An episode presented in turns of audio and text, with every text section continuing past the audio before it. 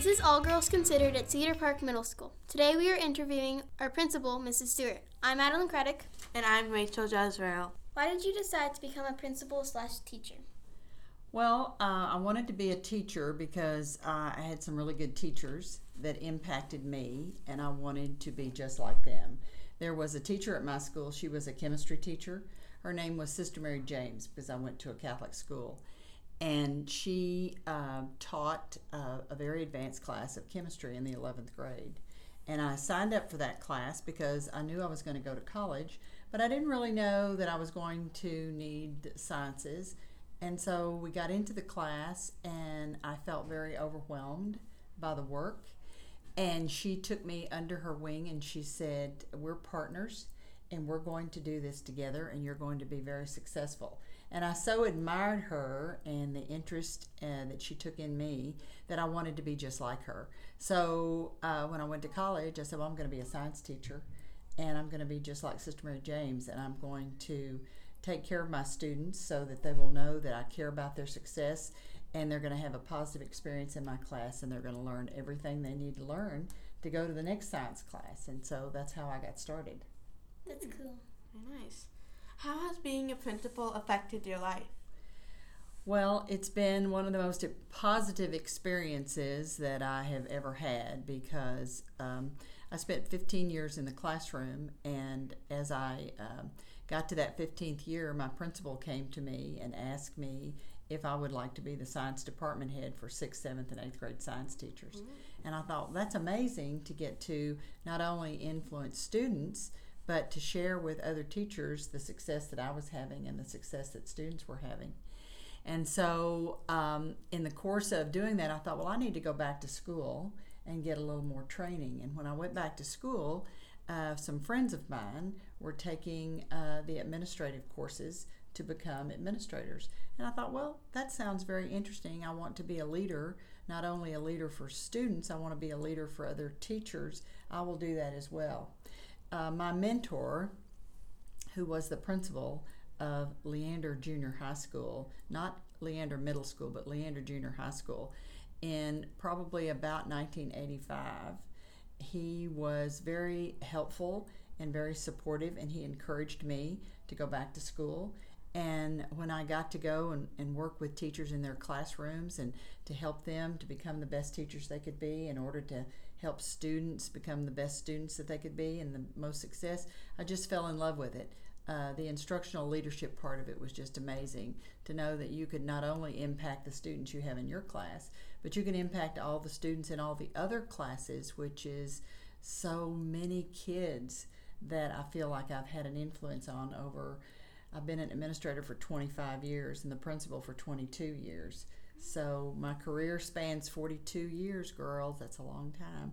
And so that's a lot of people. And it's been, I love it. I love every minute of it. Every minute in the hallways, every minute getting to know the kids, every minute getting to work with teachers and to think about all the different ways that we can help students because the purpose, the reason we come to this building is for students uh, we come here to help kids, and we need to keep that always at the center of everything that we do.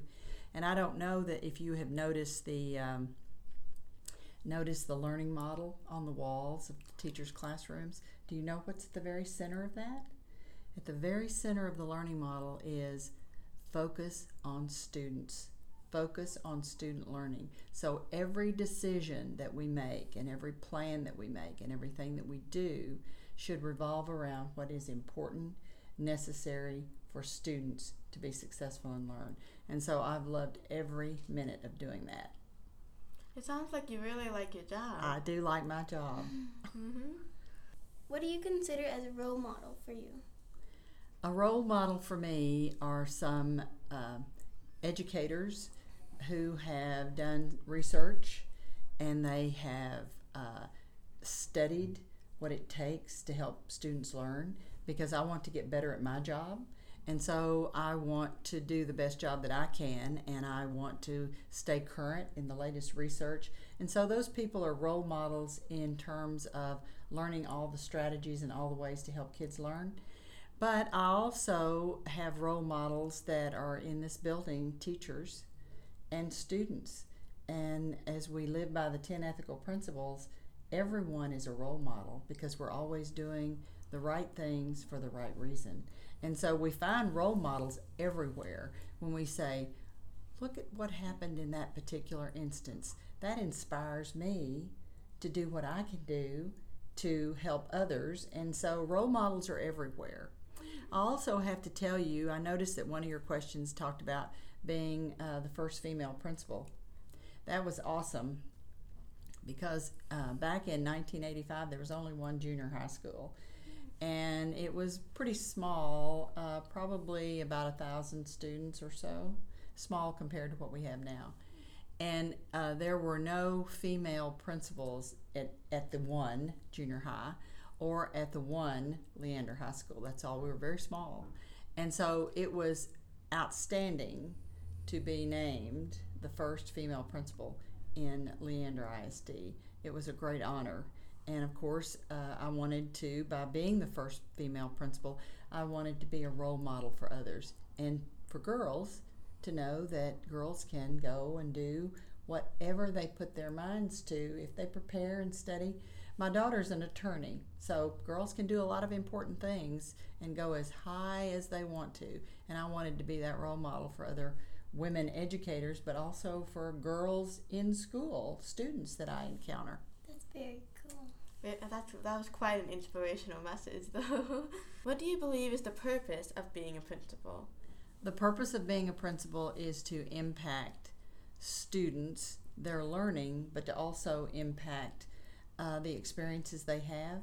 Um, I tell everybody about Cedar Park Middle School, while you can have a lot of goals, our primary goals are that students who come to this building will learn everything they need to learn to go to the next level of their education.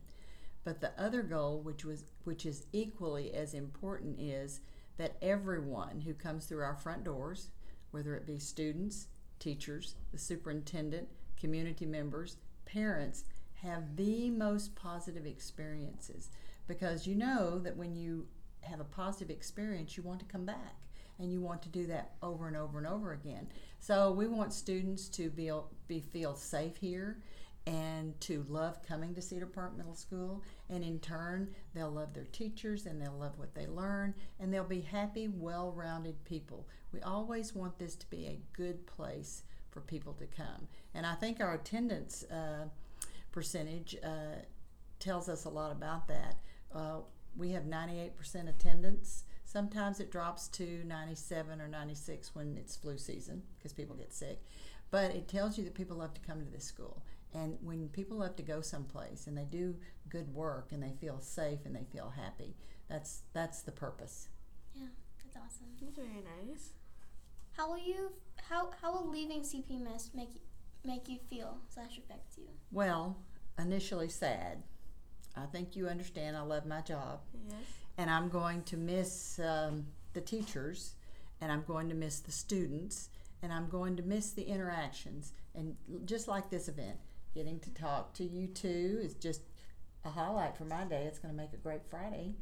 Uh, so I'm going to miss that. Uh, it's a, a lot of uh, interactions. I'm, I talk to a lot of people during the day.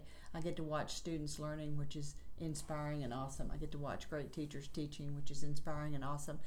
But I think that uh, after 42 years, I'm going to spend some time with my family and maybe travel a little bit and maybe find something else that I can do in education uh, that won't require five days a week, uh, just a couple of days a week. I never want to stop being involved with kids and with learning and with teaching. So I'll just do it in a different way. It's a lot of responsibility to be the principal of a school. And I have loved doing all of that, but I think I'm ready to scale back a little bit and uh, not be as active in every day, coming every day. But I'm going to be sad, and I'm trying not to think about it. And I don't think I will think about it until it's really time to pack up and go because every day I want to continue to do all the things that I've always done and interact with teachers and think about the learning and think about students and how they're doing and if they're happy in this building and if they're learning in this building. So I'm going to keep doing all that to the very last. It, It's nice to see that you have a kind of general idea for what you're gonna do when that time arrives. Mm-hmm. So, what advice would you give to girls listening to this podcast? I would say never limit yourselves. Never say, I can't do that because, well, I'm a girl and girls don't do that profession. No. If you're interested in it and you want to pursue it, find out everything you can about those professions or that learning and do all of it. Uh, being prepared, now it's very important to be prepared and to think about the future and to work hard. Those are all important things. But never let yourself be limited by the fact that you're a female. Females can do everything that they put their minds to. And maybe one day we will have a female president or a female vice president. Maybe it will be you. You think?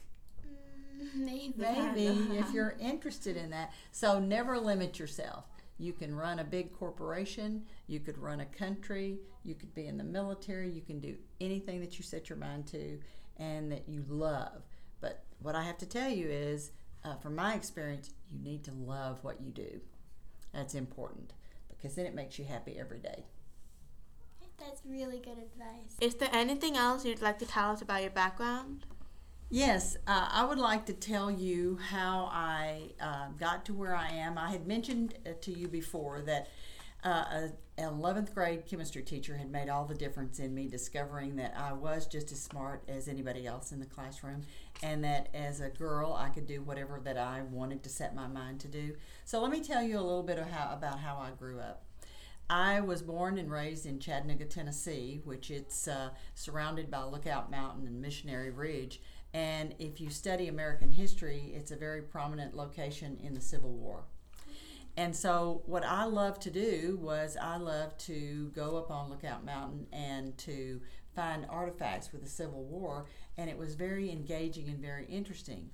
In the classroom was not very interesting and it was not very engaging, and I was a timid child, and I just wanted to melt into the background and not be called on. And I didn't feel that I could do what the other kids were doing, and I felt intimidated by all of the smart people surrounding me. So I was one of those kids that was a reluctant learner, and it was much more exciting to take my horse. I grew up riding horses and participated in uh, horse shows in Tennessee. And it was much more exciting to go up on Lookout Mountain and take my horse, her name was Lady Girl, and look for artifacts and think about the Civil War and the and the battle that was that was fought up there rather than to be in the classroom.